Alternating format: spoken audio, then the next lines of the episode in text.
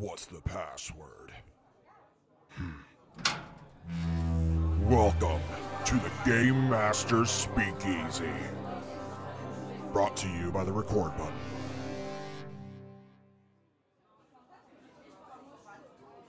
Hello, everybody. Welcome to the Game Masters Speakeasy. I'm one of your hosts, Cody, joined by. And I'm Lance. This is Lance, my, my good buddy, and uh, you found your way to the Game Master Speakeasy. Come on in. We welcome everybody. That's uh, I like to think that there's a little bit of Game Master in all of us, uh, even though. You know, maybe you haven't run a game. Maybe you're just a player. That's fine. Come on in and join us. Uh, we are a uh, RPG themed podcast. We're just going to talk about mostly tabletop RPGs. We might touch on uh, war games and oh god forbid TCGs, but never never again will we succumb to the addiction that is Magic the Gathering. Hopefully, hopefully. But we are here to talk to you about our experiences in tabletop gaming, share some news with you. Today, this is the proverbial session 0 we're going to talk a little bit about ourselves and why why you might even bother listening to us. Uh, Lance here has a well. You go first. Tell me. Tell uh, Let's uh, just say how long you have been in doing this. Well, I'm the old guy on the couch. I have been playing and or game mastering tabletop games for the better part of 25 years. I started in high school, so that gives you some idea how old I am. Uh, I've played and game mastered Shadowrun, Deadlands, um, more playing than game mastering, uh, Dungeons and Dragons 5th edition, playing Pathfinder 2, uh, and then little dabbles into various other games throughout various other genres over the course of that time. And I, Cody, have also been game mastering, but compared to Lance for a relatively much shorter piece of time. However, I do love I live for it. I I wake up and on the days that we are going to play or I'm working on tabletop games, I feel like a different person. I, I feel like I'm spreading my wings. Sometimes I feel like Cody's my greatest Frankenstein monster because for those of you who have played games and then kind of gotten shoehorned into game mastering because nobody else in the group would do it, I was the one that got Cody started on gaming, and now I rarely, if ever, have to game master because he does all the work for me, and I just get to play, which is is a nice luxury after spending the vast majority of that two and a half decades being the game master. Yes, uh, and you know, it's it's a situation where it's like, you know, I'm not trapped in here with you. You're trapped in here with me.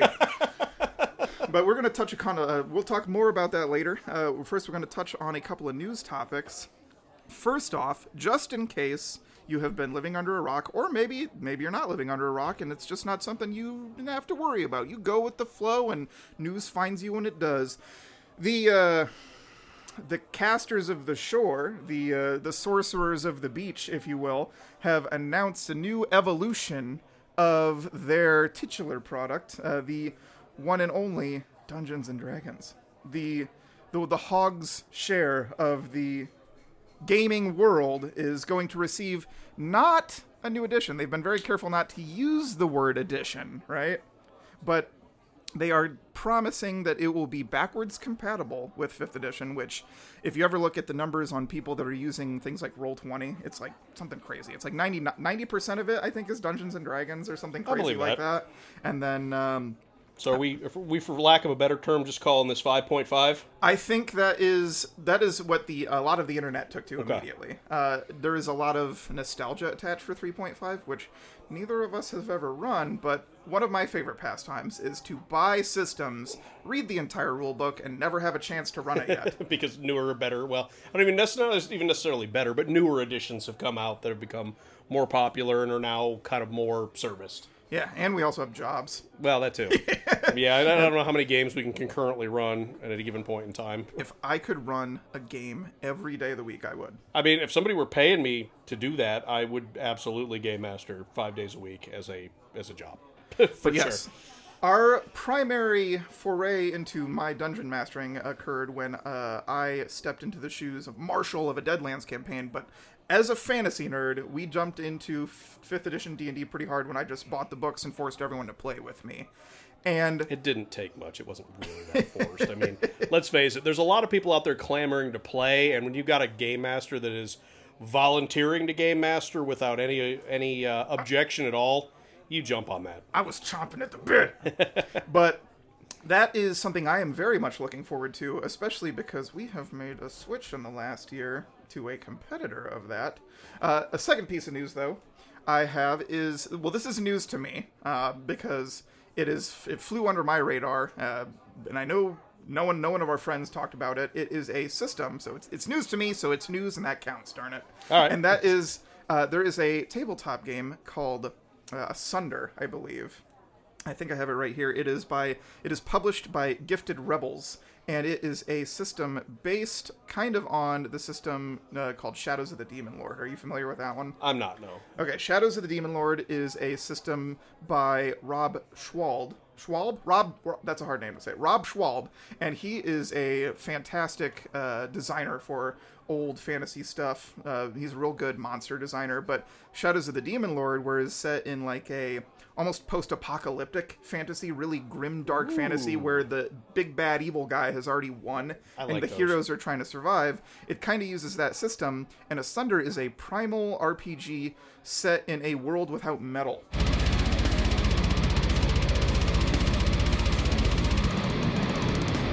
Where the characters, the PCs, the heroes of the party are using their essence, their powers to shape bugs and like plants and use it as armor and weapons.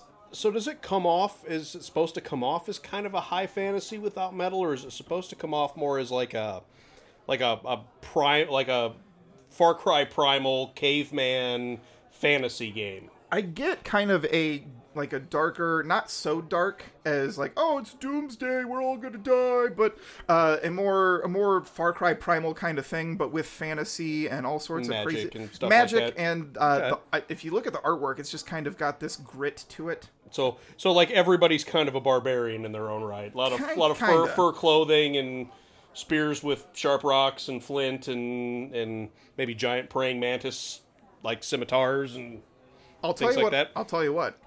In classic me fashion, I'm gonna buy that PDF and read through it, and I'll tell you more.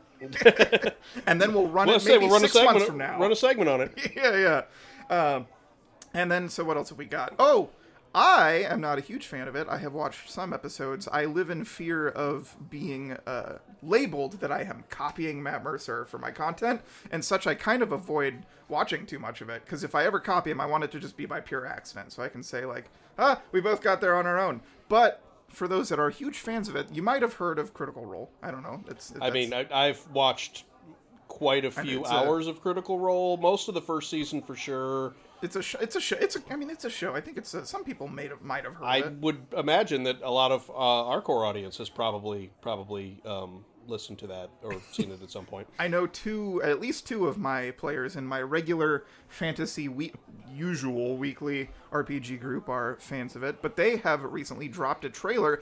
Uh, they had a Kickstarter, I think it was last year, uh, where they were going to produce an animated show based on their first season, and the trailer just dropped for it. Oh, and man. it is filled with all sorts of references that I'm sure are very meaningful for people that have actually listened to the whole show. I'm gonna have to check out the trailer. I really enjoyed the first season. I mean, and I'm always a big fan of cartoons, so you put anything to animation and I'll watch it just for fun. Oh yes. Uh, for those at home, uh, you might have gathered this, but we're nerds. But in, in particular, Also true. in particular, we are uh, fans of animation. One of our buddies in my normal RPG group is actually uh, a freelance animator who's done a little bit of work, and so you can picture like two or three 30 year old men sitting on a couch watching the newest animated Disney movie just because we, we were, we were like, ooh, look how smooth that, that animation was. Ooh, look at how beautiful that water is. I appreciate the generosity of you using 30 as your age as opposed to. Uh, That's older, right. I because, uh, I am about to be 31, and Lance, you are. I just turned 40. Ah, you're gonna die. well, we all are eventually, but yeah, I intend to at some point. Hopefully uh. later rather than sooner, but who knows? Um, so, last piece of news I have is the You're pregnant? no, I am Okay. not. Thank goodness, not yet. And who knows? Maybe someday. I don't know, man. I'm just trying to figure life out as God goes along. But if I ever did have a kid, they're gonna they're gonna play the heck out of tabletop games. I'm not letting them play football. That's for sure. I can't get my kid to read through the 5e book to save his life. I keep trying. I'm like, here, just read it and play with your friends. Come on, you're going to enjoy it. Trust me. You know, you, is- you know, what you could do. You could bribe him. Say you can get out of your next grounding if you read through this core rule It's a good book. idea. He's currently grounded, actually. Well, there you go. Could use this to my advantage, leverage it. to go along with the previous piece of news, where the uh, alchemists of the Western region are producing a new version of their wonderful, which I do, I do like it. I have a great deep love for at least fifth edition Dungeons and Dragons because it is what uh, has kind of launched me into the the foray, this uh, adventure, if you will. You know, oh, what's a good word for you know uh, this this long journey? Oh, adventure. Pretty common, commonly used word in this industry, yeah. Weird that. Uh, adventuring into game mastering, which is why we're here at this Game Master Speakeasy, uh, is that there is a company. A, there is a recent Kickstarter. It launched four days ago. I believe they're located in the UK. It's a it's a, a London or, or no, not London, but it is in the UK somewhere. I don't know. Not important. What's important is that they are producing a crunchier rule set for fifth edition. Is this just like an like an add-on to the existing 5e rule set, or is it designed to replace it? It is a standalone game with its own set of 12 classes, most of which you look at the names and the artwork and you're like, oh, well, one of them's just straight up called a bard, one of them's called the rogue. And it's uh, it's published using uh, 5e's OGL, the Open Gaming License. Okay, so they they kind of trying to do they try to get, kind of go the Paizo route, where they take an existing form of Dungeons and Dragons and then make it their own and run with it. Is that kind of what it seems like? Yeah, it's it's basically a their own version of a 5.5, which coincidentally happens to be launching this Kickstarter around the same time Mm-hmm. that the progenitors themselves, well, not TSR, but uh, the progenitors themselves are launching their version, which will be backwards compatible with 5e. This competitor has gotten a lot of uh, well, this this competitor I will name drop is uh, EN Publishing, uh, the people who started the Ennies, which is the annual awards for the tabletop gaming. Oh, okay. It's it's like the it's like the closest thing we got to the Oscars. Gotcha, gotcha, gotcha. So this same publisher that started the Ennies, I believe, EN Publishing is the ones behind uh, Level Up, Advanced Fifth Edition Dungeons and Dragons. Okay. So have- they kind of talked at all about what they're going to put in the system? Like what what kind of things? I mean, is this because like your homebrew, for example, when when we got before we switched over to Pathfinder, when we were really kind of elbow deep in what we were doing with 5e, you had done a lot of homebrew stuff and you had done a lot of third party stuff that we'd added to the campaign to kind of add depth and, and things like that. New rule sets that, that kind of filled in some of the gaps. Because 5e is a beautiful system for what it is. It really it's is. designed for simplicity. You can take somebody of almost any age and you can put them on a table with a 5e rule set and a game master who's got a, a working knowledge of it and play it. I did. I mean, uh, like, I took my kid and my wife and we ran just a, a simple, you know, one shot one night just because I wanted to introduce my kid to the game. He absolutely loved it, but like I said, the effort for him for reading the actual book has become a bit of a, a bit of a pain point for me. But I mean, and you can you can do that. I mean, that's one of the beauty parts I think of 5e as opposed to games like Pathfinder that are a little more complex is that the cost of entry to, to 5e psychologically mentally is is a lot less than most other game systems. So I guess I kind of got off on a little rant, but back back to that. So have the, they're are they talking about the things that they're changing to make it crunchier?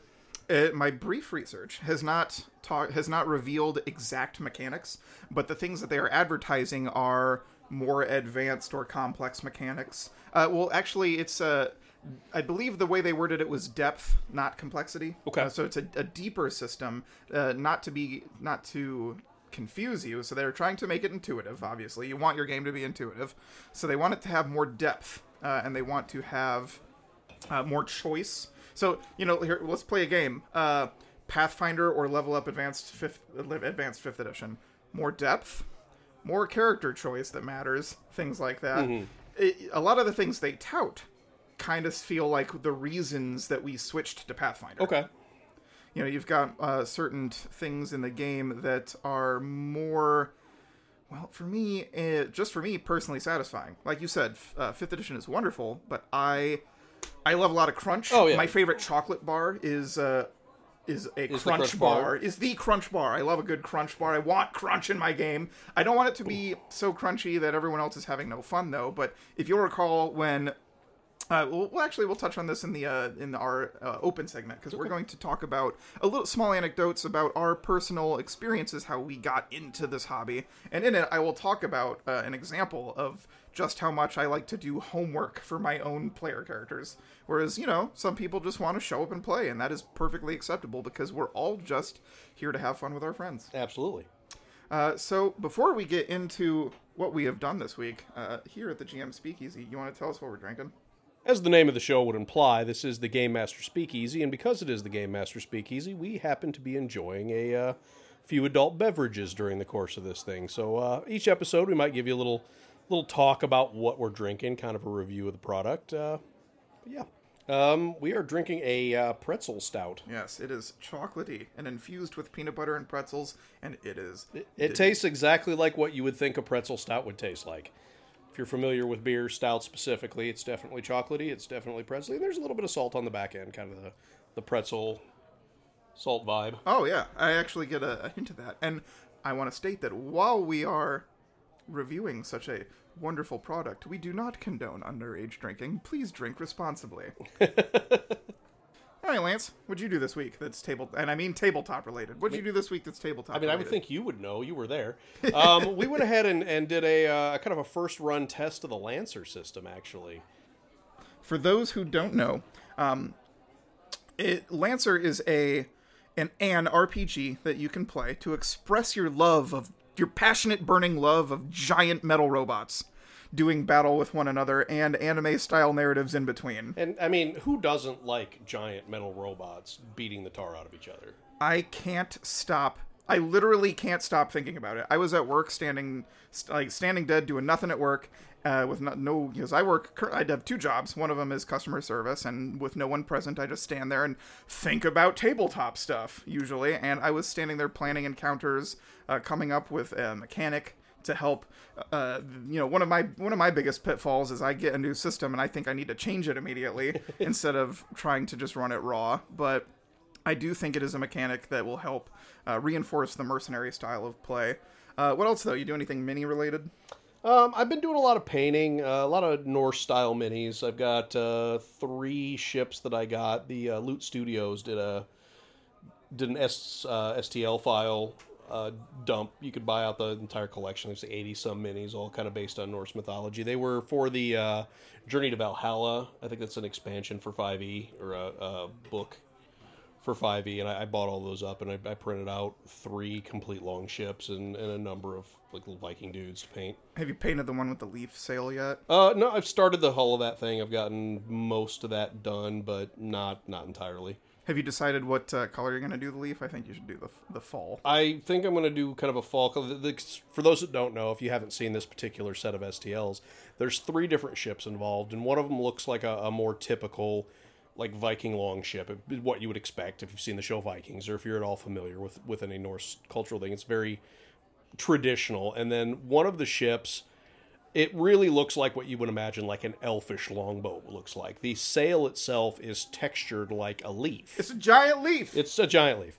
So when we talked about the coloring of it, when when I originally printed it out, I I'd mentioned that uh, that I, I'd probably try to use more fall colors, you know, bright colors, something like that, to give it a little little panache, because you know the rest of the boat's going to be like a wood brown and stuff like that. And then the third ship, I kind of it really equate it to what I would imagine like Jotun would sail in. It's very brutal looking. There's a there's a mammoth skull up on the uh, up on the top of the sail. There's a big ice prow on the front to cut through frozen frozen area. It's kind of a neat thing, but hey, hey, you know what I would say if I was a villager in the in the that elven ship was going to come attack my village? oh god, what? Leave us alone. Oh no. no. we even got a look from our producer on that one. Wow. All right, so uh, let's see what what did I do this week? Uh, like I said, You before, game mastered Lancer. Well, yeah, game mastered Lancer. That was that was fun. Uh, the first my experience with that was I really like the system mechanically. I like the lore that uh, I believe. Oh, did I already say it's Massif Press is the is the people that published it, and they created this I, I, uh, this wonderful system. I love it. I'm already in love with it. I have read the rule book front to back, We ran the first uh, the first session in which I made some mistakes uh, running the NPCs because there are certain rules that I overlooked. Everybody does their first time. That's very important. If you are ever going to game master a game, know that everyone makes mistakes. Yeah, don't do not let that discourage you. I can't begin to tell you in the amount of time that I've game mastered, the amount of times that I've screwed up the rules, that I've honestly unfairly treated my players just because of something that I thought I knew that I didn't know. It's okay because we're all there to have fun. That's a that's an, that's an idea for an entire episode. We can talk about our, Biggest our mistakes worst, we've ever made. worst mistakes we've ever made. Yeah, I could talk for hours about that. Uh, I have a couple examples in mind. Uh, one involving one of your characters. oh God, what do Yeah. I do now? All right, so uh, now that we're here, this is session zero of this podcast, and so what we're going to do now is kind of talk about uh, where we came from. So, uh, Lance, I want you to give me the intro. Your first experience with tabletop gaming, I believe, was Shadowrun. Shadowrun, yep. right? Someone, Uh-huh. one of your buddies back when you were in high school. This was running this was my, my freshman year in high school.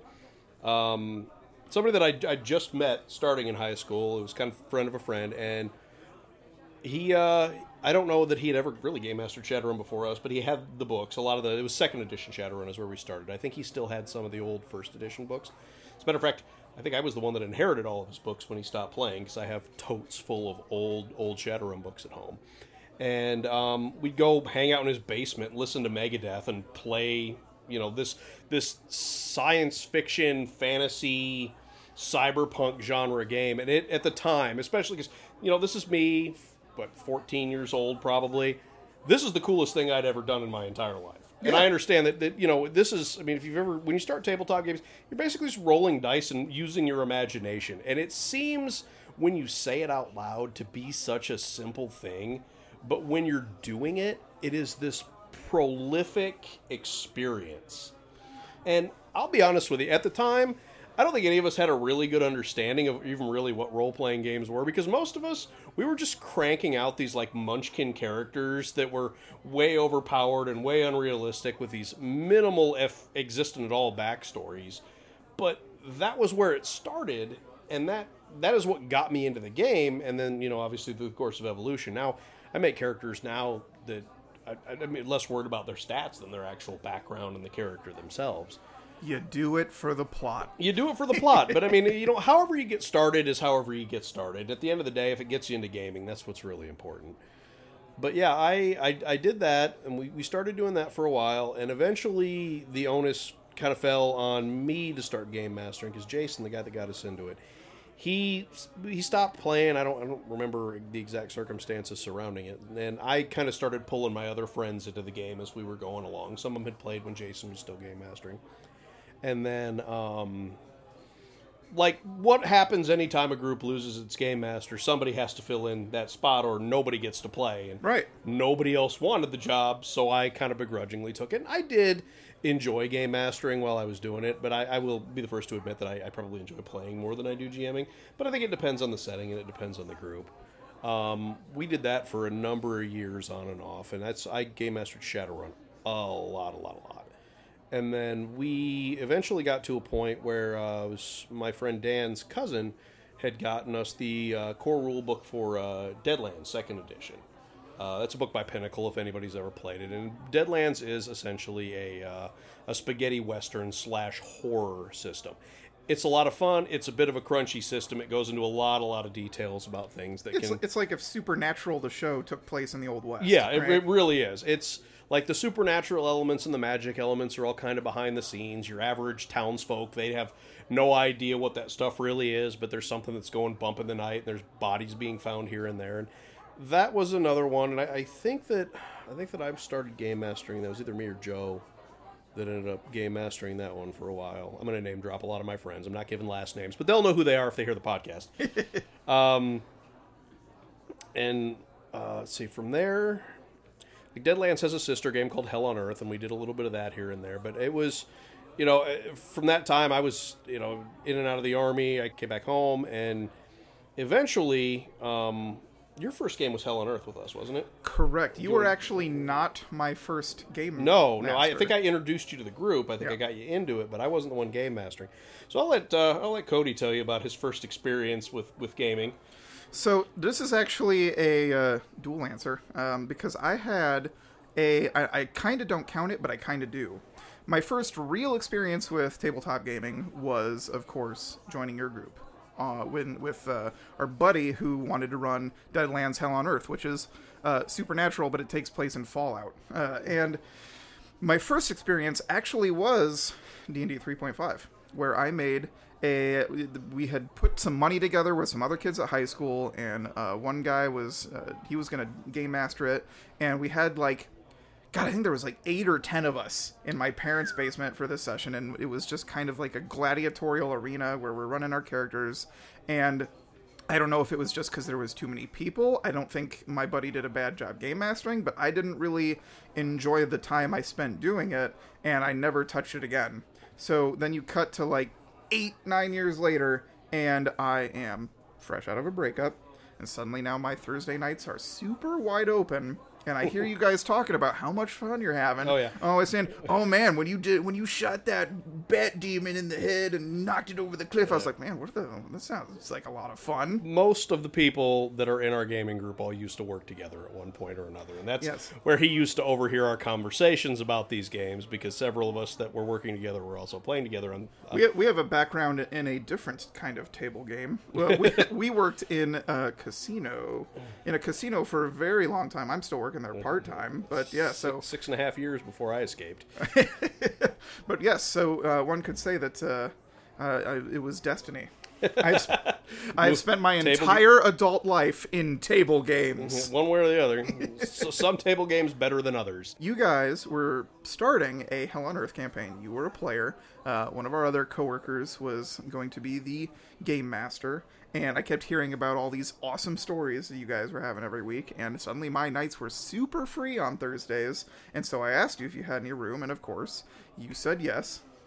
Uh, which led to me, That was when we were kind of still hanging out in my like sweaty, hot attic, yeah. finished attic in my old house before I moved. I didn't really know you guys that well uh, at the time. I was uh, this is back during my super duper antisocial kind of quiet kid days. um, we were in and training together, but that was about it. yeah, and yeah, yeah, we were in the same blackjack class. Yep. Yeah, and uh, but aside aside from that, we didn't talk a whole lot. Uh, and but at that point, that was when.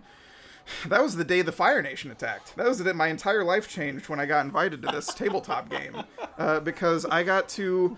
Uh, this is what started the whole thing, right? Like our our lives here now exist because you said yes to that. Who knows how things And- might have been different? Honestly, one of the best decisions of my life because I have not had to shoulder the burden of game mastering constantly because I'm- I'm he sure likes it. I, mean, I really, do. I, I, I, it's not that I don't enjoy game mastering. I, I legitimately do, but having been the only person in our group that was willing to game master for probably 20 years, like that'll beat you down a little bit. You get to a point where you've got all these really neat character ideas.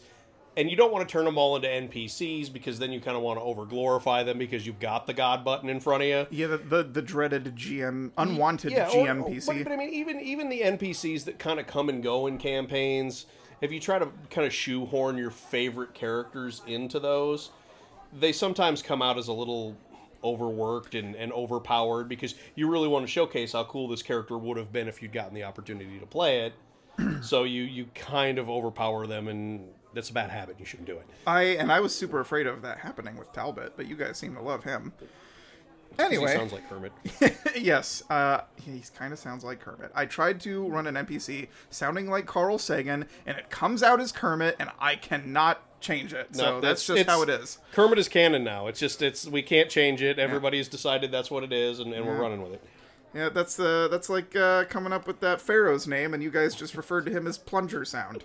Well, Anyway, I had I got to uh, play. I digress. Back into Deadlands Hell on Earth with my very first character, who I named Atticus Smith. And uh, for those who don't know the setting, there is a form of magic in in uh, Deadlands Hell on Earth where you can play a an arcane background, which is kind of a magic class called a Junker, or they also referred to uh, in system or in the lore as a techno shaman basically after the apocalypse and all the bombs have the bombs have dropped you know it turns out there were spirits uh, created from these bombs from the mechanical creations of mankind. So there's different things like gun spirits and uh, auto spirits, and I think like power power generator spirits for electricity themed things. Something like that. But I liked this class so much, and the entire first session that we ran, I believe we were trying to. Uh, we were hired, I want to say, or we were investigating a, an, a rundown amusement park, right? Yep. where there were some uh, some bad guys that uh, we ended up getting into the first con. Oh, it was a prisoner rescue, right? That they were they had kidnapped Yeah, the, some some of the local, town folks. some of the town folk, and we were trying to rescue the town folk. And the, some guy came out behind the scaffolding of the roller coaster and shot my character in his rear. And I spent the entire session rolling on the ground, bleeding and squealing. That is a mechanic where you have to pass like a vigor roll in order to stop being stunned. And I could not pass that check to save my life because I made my character a freaking wimpy guy. I was playing I was playing you know, a lot of people play fantasy games so they can, you know, play a different archetype and play, you know, f- fit into the shoes of a hero that does not uh you know, that's kind of different than their real personality. And my character, I made a nerd. I was playing a nerd and I could not pass my vigor check to save my life. And I spent the greater part of three hours uh, just on the ground. Our, our buddy Dan, he, he didn't, you know, we, I didn't know Dan so well at the time. He felt so bad for me that in character, he had his character, Scorp, come out and drag me to safety, which Yeah. was kind of uncharacteristic for It, Scorp. it was to give a little context to that. When you're playing the Deadlands system, and that's either um, no, we're not talking about the Deadlands Reloaded system, which was an edition that came out later, but the old Deadlands Second Edition system, Deadlands and, and- Classic. and yeah, and Hell on Earth. Um, the when you take damage, you have to make a vigor roll to determine how well your character handles the actual pain of being shot. And if you fail that, your character is incapable of taking most of their actions, and they have to continue to make that roll every action that they have until they pass. He gave his character a very low vigor score and just could not. So it was, it was a combination of bad rolling and, and the fact that he had made his character inherently uh, kind of wimpy. kind of wimpy. Yeah, Because not only was he a wimp, but he wasn't fast, so I didn't get as many actions. No. I got maybe one or two actions and they around. all spent trying to fumble through that vigor roll. And, and- so, because initiative is drawn from a deck of cards, Yeah. Mm-hmm. right. And so, you know, Dan's over here with like an ace and a king of spades, and I'm sitting there with like a two of hearts. Just waiting to go. Yeah, because it, goes from highest card to lowest. Um, I to be honest with you, I was surprised that Cody came back for another session. I thought for sure that that incident alone would have turned him off to this, which actually surprises me more because I was not aware that he had played 3.5 at any point in time. And he said that, that he didn't really ever get his teeth into that or care enough about it to pursue role playing. And then he had what I would consider one of the worst role playing experiences that I'd ever seen when he played Hell on Earth, just because of the the bleeding and squealing mechanics. And no, he was back the next session, and I mean, we kept going, and now we're here hosting a podcast about it. Yeah, it was it was like Jumanji. I could hear the drums. Didn't matter how poor my experience was. I could hear the call in the distance. Kemi coming back.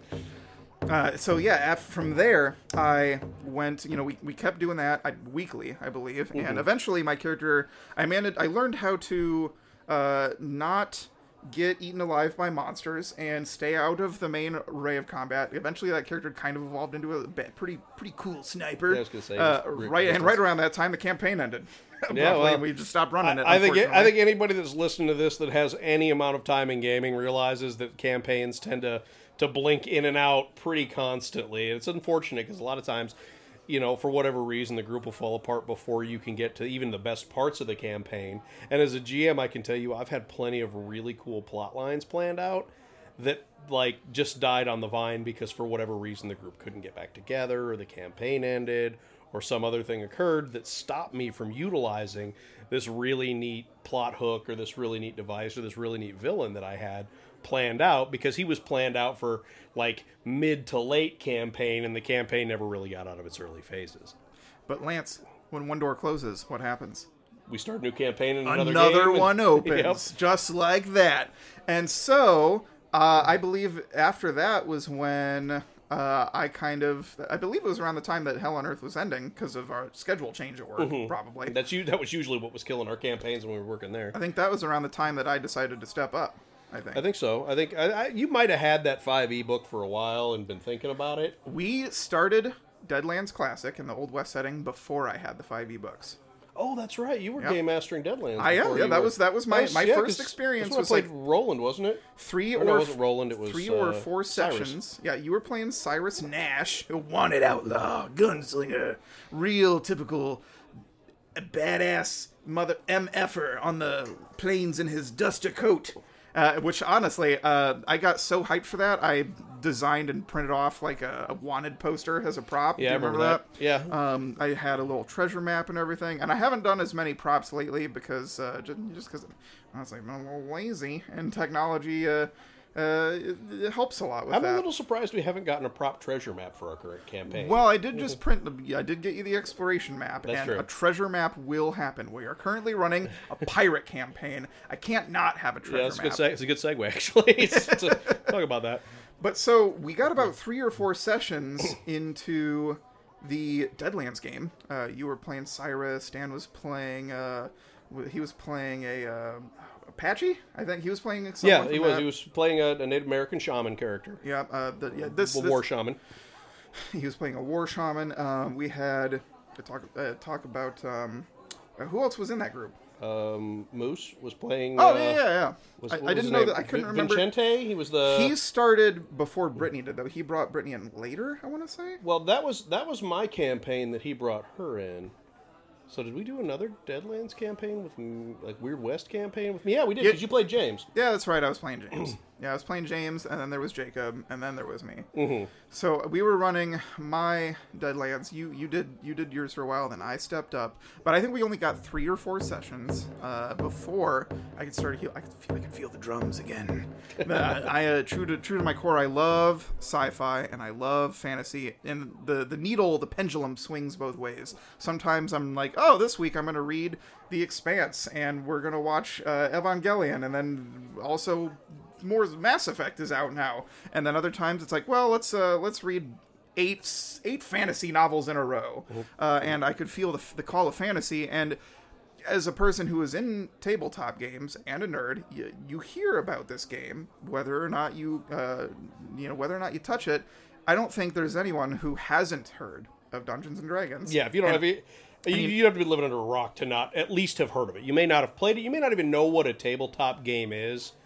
But culturally, Dungeons and Dragons is so ingrained in for, for better or worse, it's practically the Kleenex of tissues. You know, it's the yeah, it's it, the it D&D is. It is. I mean. D and D is like you can even if you start talking about table games and people look at you like crazy, you're like it's like Dungeons and Dragons, and they're like, oh, okay, okay. Yes. Even if they don't know what that means, they know what Dungeons and Dragons is. right. Thank Gygax. No doubt. But we, I ended up getting the core rule books for this. I, I believe I, I believe once again I read them all front to back, all three of them: Player's Handbook, Game Master's Guide, and the Monster Manual.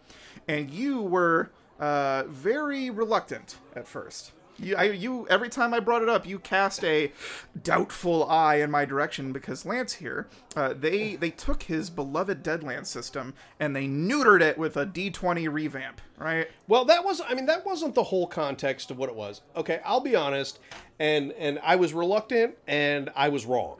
I did not like level-based systems. Okay. I never liked the concept of a level-based system because the idea that that your character at level 20, like if he gets shot in the face, like that's going to be a minimal hit point loss. It's going to be a joke. It's not going to really hurt the character. And that always kind of took it out of me from a reality perspective. Because for those that have played Shadowrun, you understand that a an, a beginning game character can take out a veteran character with a good shot. It's the same way with Deadlands, kind of kind of back to the the arcane background system. You know, Deadlands and Shadowrun specifically, they have archetypes rather than classes. So you can make a gunslinger, and you can also give him the say the the blessed arcane background Oh, yeah. in Deadlands, where now you're going to have to adhere to the strictures of your religion. So your gunslinger's probably not trying to take lethal shots at people.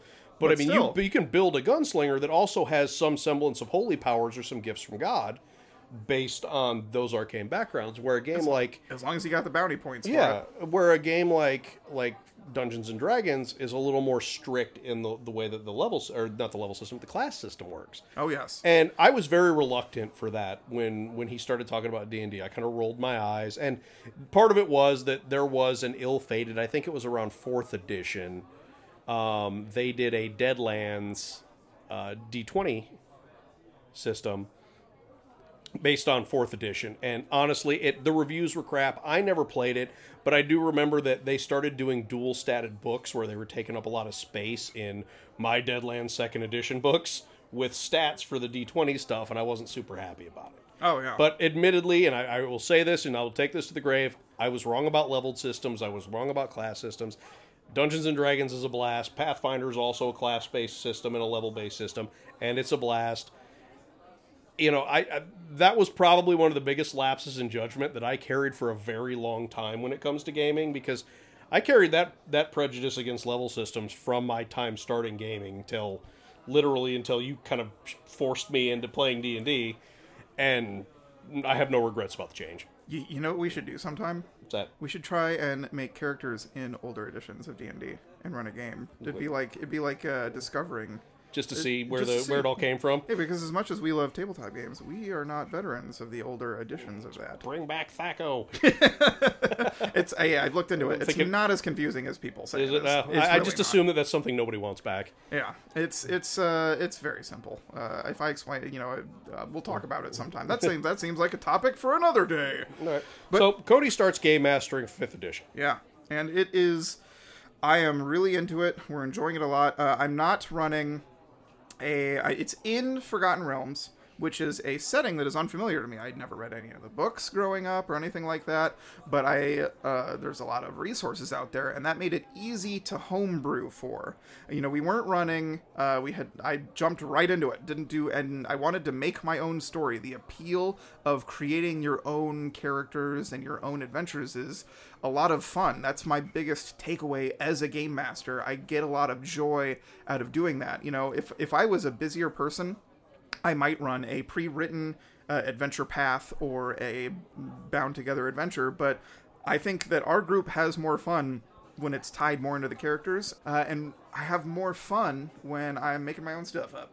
Well, and you know, it's funny because I hadn't realized until I started doing some recent reading how often people base their tabletop games on the written modules. Mm-hmm. Like I've always kind of ran them, like I've always kind of like shoehorned them into my existing campaigns, but there's never been a point in the entire time that I've been gaming where me as a game master didn't predominantly produce his own stuff. It just had never occurred to me that you could even build entire campaigns out of those those uh, splat books.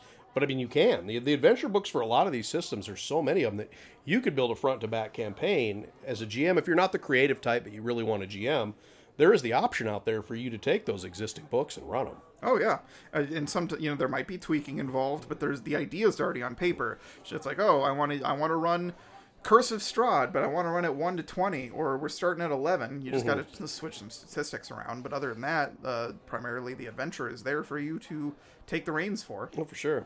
Uh, and so basically, uh, what about we ran D and D five E.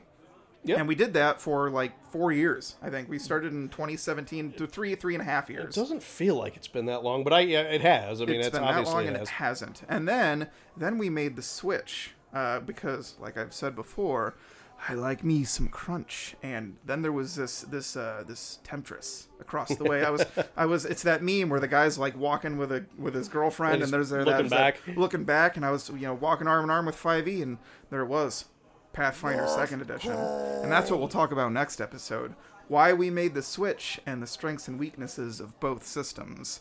So that is gonna we're gonna call that a wrap, I think, for session zero. And uh, you can find this is uh, you can find us on Facebook, Instagram, or recordbuttongroup.com. This is the Game Master Speakeasy brought to you by the Record Button. You can find us on the wherever you're listening to most podcasts, Spotify, and the uh, Apple Store, which I think should be called the Orchard, but that's an entirely different thing. But uh, Apple, if you do that, you owe us money. I just want to let you know. no, We- no, we no, I know. We don't want to touch that. You can have that for free. Your lawyers Oh, yeah. are, you know, That's right. away. Okay, yeah, never mind. Free advertising, you can have it. uh, anyway, uh, tell your friends about us. Uh, stick around. Well, you know, we are just here to have a good time and talk about game mastering stuff. And even if you're not a game master, you're still welcome here. Thank you and good night. Thanks for coming.